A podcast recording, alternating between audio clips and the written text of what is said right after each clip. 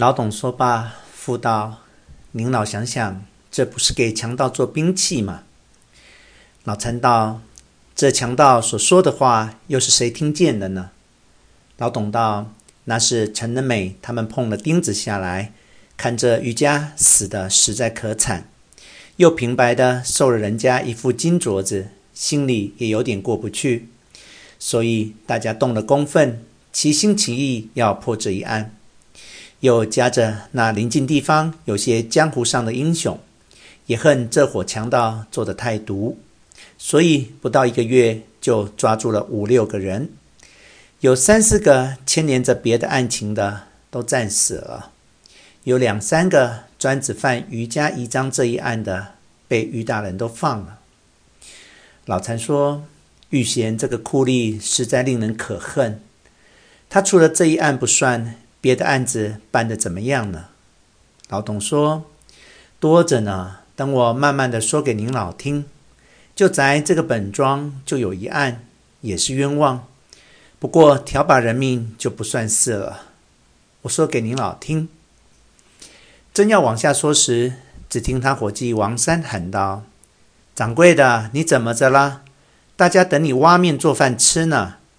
您老的话，布口袋破了口儿，说不完了。”老董听着就站起，走往后边挖面做饭。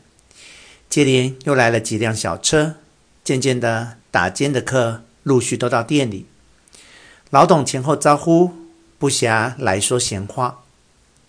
过了一刻，吃过了饭，老董在各处算饭钱，招呼生意，正忙得有劲。老残无事，便向街头闲逛。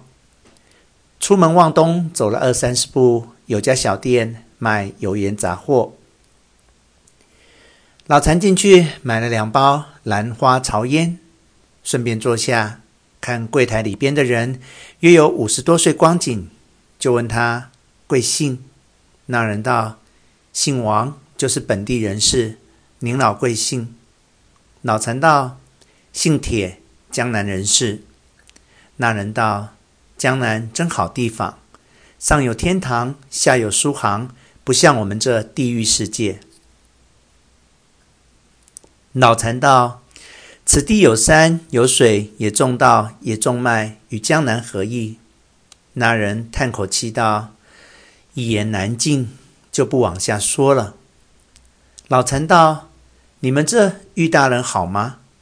那人道：“是个清官，是个好官。衙门口有十二架战龙，天天不得空，难得有天把空的一个两个的。”说话的时候。后面走出一个中年妇人，在山架上检寻物件，手里拿着一个粗碗。看柜台外边有人，他看了一眼，能找物件。老禅道：“哪有这么些强盗呢？”那人道：“谁知道呢？”老禅道：“恐怕总是冤枉的多吧？”那人道：“不冤枉，不冤枉。”老禅道。听说他随便见着什么人，只要不顺他的眼，他就把他用战龙战死；或者说话说的不得法，犯到他手里也是一个死。有这话吗？那人说没有没有，只是觉得那人一面答话，那脸就渐渐发青，眼眶子就渐渐发红。听到或者说话说得不得法这两句的时候。那人眼里已经割了许多泪，未曾坠下。